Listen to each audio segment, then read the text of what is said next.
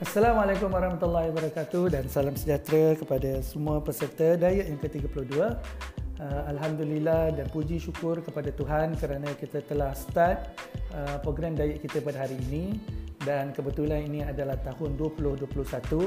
Uh, di kesempatan ini Angga ingin mengucapkan selamat tahun baru kepada semua. Semoga uh, impian anda, hasrat anda untuk anda capai pada tahun ini akan men- menjadi kenyataan. Dan mungkin salah satunya adalah azam tahun baru anda adalah untuk menurunkan berat badan. Jadi pesanan Ana adalah uh, jadikanlah ruang tahun baru iltizam ini untuk kita uh, meningkatkan lagi uh, kefahaman kita, menambahkan ilmu sebanyak-banyaknya uh, dalam proses untuk menurunkan berat badan ini.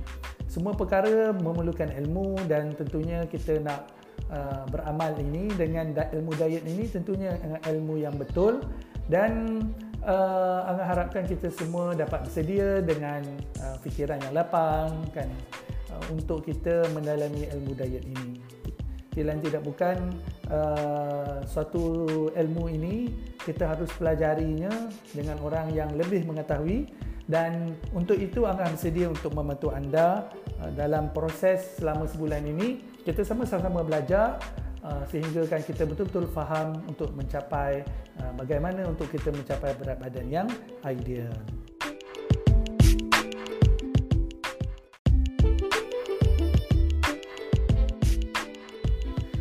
Okey, jadi kita terima beberapa soalan daripada semua.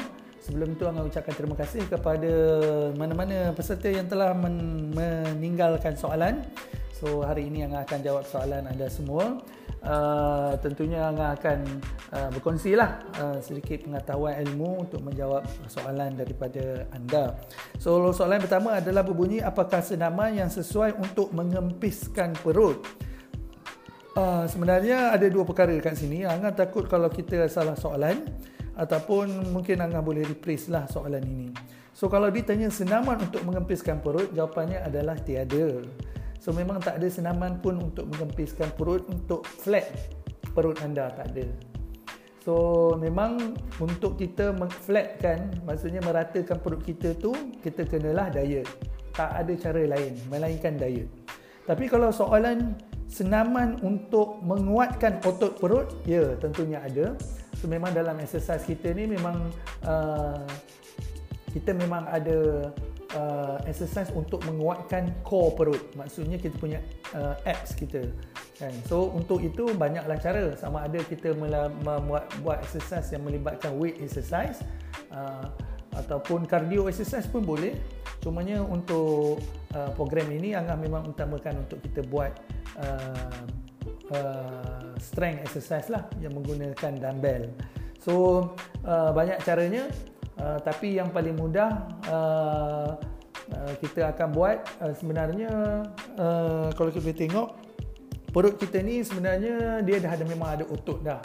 So uh, easily untuk kita uh, buatlah uh, exercise uh, dan mana-mana exercise yang yang kita buat tu dia kadang-kadang dia banyak automatik dia akan libatkan perut juga. So jangan uh, selain daripada kita fokus kepada memang fokus untuk sport perut sebenarnya jangan takut. Kadang-kadang bila mana kita buat contohnya uh, squat contohnya kadang-kadang memang kita perlukan otot perut juga untuk uh, terlibat. Uh, begitu juga dengan deadlift kan? Memang uh, otot uh, perut kita juga terlibat uh, nanti semua exercise ini Angga akan kongsikan pada minggu hadapan. Jadi uh, harap menjawab soalan uh, mengenai bagaimana exercise yang boleh dikatakan boleh mengempiskan perut ini.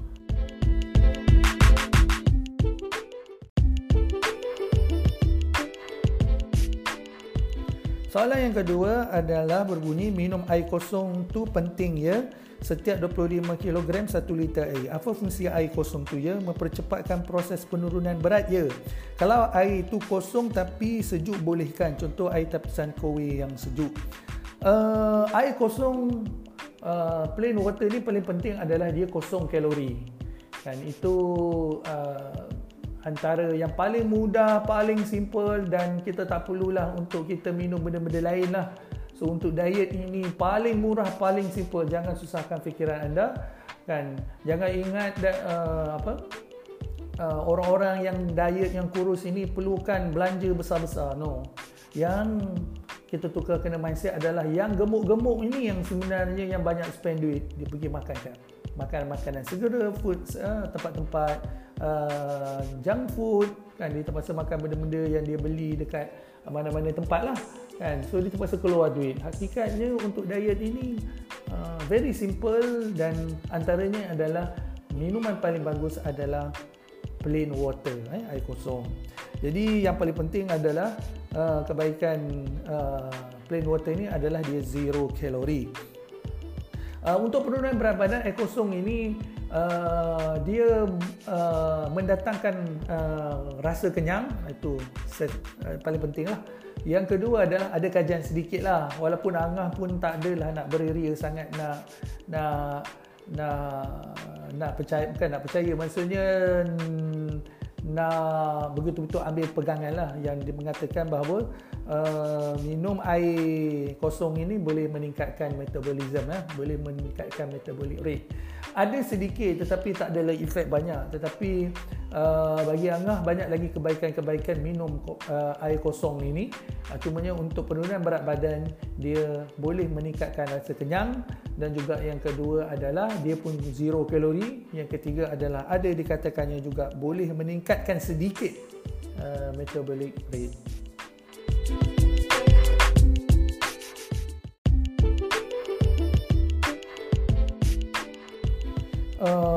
Ada sedikit tambahan berkenaan tentang uh, adakah boleh minum sama ada air panas ke air kosong ke uh, sewaktu diet. So bagaimana as long as air kosong air air plain water ni sama ada air panas atau air sejuk tiada masalah ikut kesesuaian anda uh, dan ikut keselesaan anda. So tak ada masalah jangan risau benda itulah. Yang problemnya adalah bila anda minum contohnya uh, uh, kopi latte ke ataupun hazelnut ke ataupun air sarsi sejuk ke air sarsi panas ke ah itu tak boleh lah. Tapi as long as air kosong panas atau air kosong sejuk air kosong suam tak ada masalah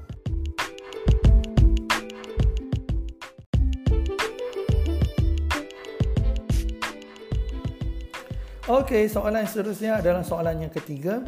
Sesetengah diet ada cheat day. Perlu ke cheat day ini? Ha, Okey, itu soalannya. Um, cheat day ni uh, memang sangat perlu kerana pertama sekali adalah dia deal with uh, diet ini kita berhadapan dengan diri kita. So lagi-lagi kalau kita ni dah lama sangat uh, obese ataupun overweight, so memang tabiat makan ini sebenarnya dia memang menghantui diri kita. Oleh sebab yang kan kita kena handle apa yang diistilahkan sebagai love hate relationship dengan food ni. Food relationship ni kita kena handle. Oleh sebab yang kan dalam program Daya Angah ini kita memang sangat menekankan uh, konsep bagaimana kita nak handle love uh, hate relationship dengan food ini. So sebab itulah kita memang ada cheat day dan uh, banyak kebaikan-kebaikan cheat day lah antaranya adalah kita nak kembali reset badan kita nak elakkan badan kita adapt dengan uh, cheat day ni. Dan ternyata cheat day ni adalah luar kebiasaan eh luar kebiasaan. Sorry diet ini adalah satu benda yang luar kebiasaan. Kalau dibuat secara lama lah so uh, kita tak nak badan kita terbeban ya, secara psikologinya dan secara mentalinya uh, dengan uh, diet ini. Walaupun diet ini kita try to be simple uh, as we can tetapi uh, kita tak bolehlah nak nafikan yang memang diet ini kadang-kadang dia mengganggu ya. Uh, kita punya cara hidup kita so dia ada distraction dalam hidup kita. Uh, sebab itu kita memang perlu ada cheat day ni. So jangan pernah skip uh, cheat day bila mana tiba waktunya. Tapi yang problemnya janganlah cheat day setiap hari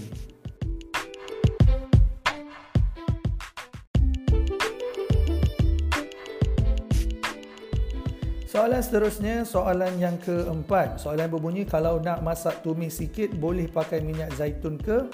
Atau boleh ke minyak kelapa tapi pakai sikit je? Contoh nak nak tumis sayur. Uh, sebenarnya boleh je sedikit. Uh, kalau nak guna olive oil tu yang sebaiknya adalah gunakan olive oil. Uh, cumanya beberapa titik sahaja gunakan kalau apa nak guna minyak sebenarnya kalau kita dah ada boleh guna non stick pan Okey, dan tak perlu pun sebenarnya nak guna tumis. Kalau anda nak tumis bawang, just uh, letakkan macam biasa je lah. Tak perlu untuk tumis pun, untuk goreng. So sebab itulah dalam diet ini kalau boleh elakkan untuk menumis kan so kita elakkan daripada menumis ini dan yang terbaik sebenarnya olive oil ni adalah untuk buat dressing dia tak boleh untuk menumis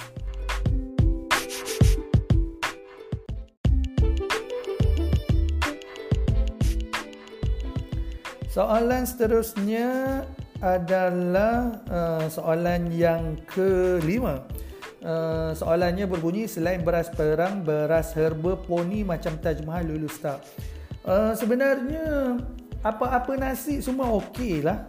Contohnya nasi putih, nasi perang, nasi parboil, uh, herba poni, Taj Mahal semuanya lulus.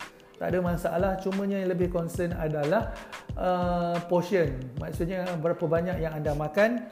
Uh, mungkin anda bertanya uh, apa kelebihan? Kenapa kita bayar mahal uh, uh, pada uh, nasi apa beras-beras yang tersebut yang premium ni?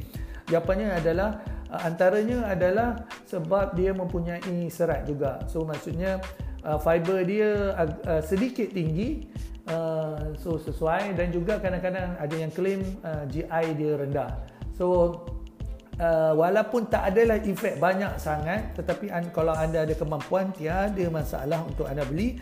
Uh, tetapi janganlah anda fikir yang nasi putih yang selalu kita makan itu boleh menyebabkan anda gemuk.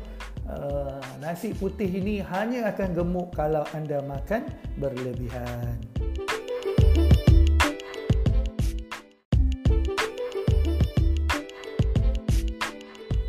Soalan seterusnya soalan yang keenam. Soalan berbunyi bab air kosong ni kurang faham. Angah beritahu start 9.30 malam kan kena minum banyak ke? Bukan malam kena kurangkan minum untuk bagi kidney rehat. Uh, ni salah faham ni. Sebenarnya air kosong ni kita boleh start minum dah start awal bangun pagi dah. 9.30 itu adalah untuk kita report start untuk kita report 9.30 malam so uh, ada kuantiti tertentu mengikut berat anda so kenalah minum pelanlah minum anda sebaiknya kalau janganlah rushing sebab tak bagus pun sebenarnya So bolehlah daripada start anda bangun pagi sampai setengah sembilan setengah malam anda bolehlah susun ikut kesesuaian masa masing-masing dan kemampuan masing-masing. My advice adalah jangan minum banyak sekaligus nanti akan pressure. Benda-benda yang pressure ini dia tidak boleh sustain lama sedangkan diet ini adalah satu proses yang panjang kita pun tak mau stres oleh sebab yang demikian uh, memang uh, kita galakkan untuk kita rancang minum bermula daripada awal pagi sampailah pukul 9.30 malam. Uh, tapi yang berpuasa tu mungkin anda boleh extend sampai 10.30 malam. Dan memang betul kalau boleh kita tak naklah apa kita punya badan kita bekerja keras untuk uh, uh, memproses air kosong kita. So kita nak bagi organ-organ internal kita rehat. Oleh sebab yang demikian uh, Memang sebab itulah maksimum untuk anda report water intake ni adalah pada pukul 9.30 malam.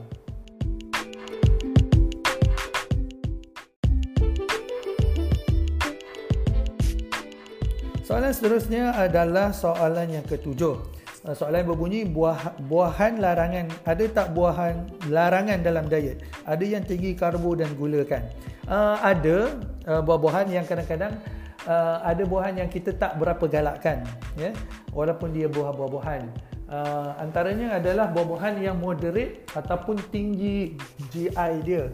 So GI ni adalah glycemic index okey so kita kalau boleh nak elakkan buah-buahan yang moderate yang moderate ataupun tinggi GI glycemic index tu. Antaranya adalah hmm, apa ya? Uh, contohnya kalau moderate itu contohnya kurma kan? Ada setengah kurma memang tinggi uh, nanas uh, tinggi dan juga kalau boleh elakkan juga makanan-makanan eh makanan-makanan pula.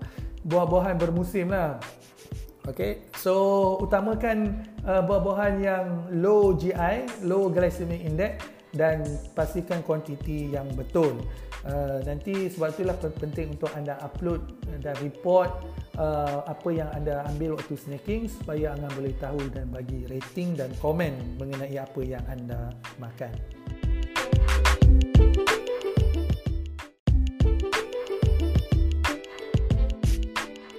Soalan seterusnya adalah soalan yang terakhir.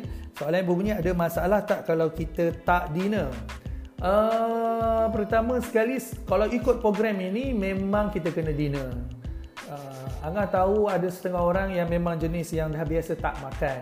Tetapi uh, untuk program diet ini bagilah sebulan ni anda makanlah uh, dinner. Uh, jadi uh, Angah berpendapat kebanyakan rakyat Malaysia suka makan, dia tak suka skip makan dan jangan takut uh, bila mana anda still lagi follow diet ini walaupun anda makan dinner anda still lagi boleh turunkan berat badan. So jangan takut. Uh, bagi anda uh, bila mana anda follow diet ini uh, setiap program diet dia ada peraturan dia dia ada sistem dia yang memang dia reka macam tu. Tentunya ada kebaikan-kebaikan yang kita telah plan untuk anda semua follow. Jadi oleh sebab demikian tak ada masalah kan? Uh, untuk anda makan jangan takut untuk makan dinner. InsyaAllah percayalah yang anda still lagi boleh turun berat badan walaupun anda makan kerap sekalipun. So uh, dinner ni uh, penting juga untuk pastikan kita tidak berlapar dan uh, hakikatnya kena ingat diet ini bukanlah bermaksud kita berlapar ataupun skip makan. Hakikatnya diet ini adalah diet yang kita kena makan. So ini mungkin salah faham ataupun mitos ya, di kalangan kita semua yang kadang-kadang bertentangan dengan logik kita kan. Tapi ya, beginilah bila mana kita diet kita kena ada ada asas yang ilmu yang betul dan kita kena percaya kepada proses diet tersebut.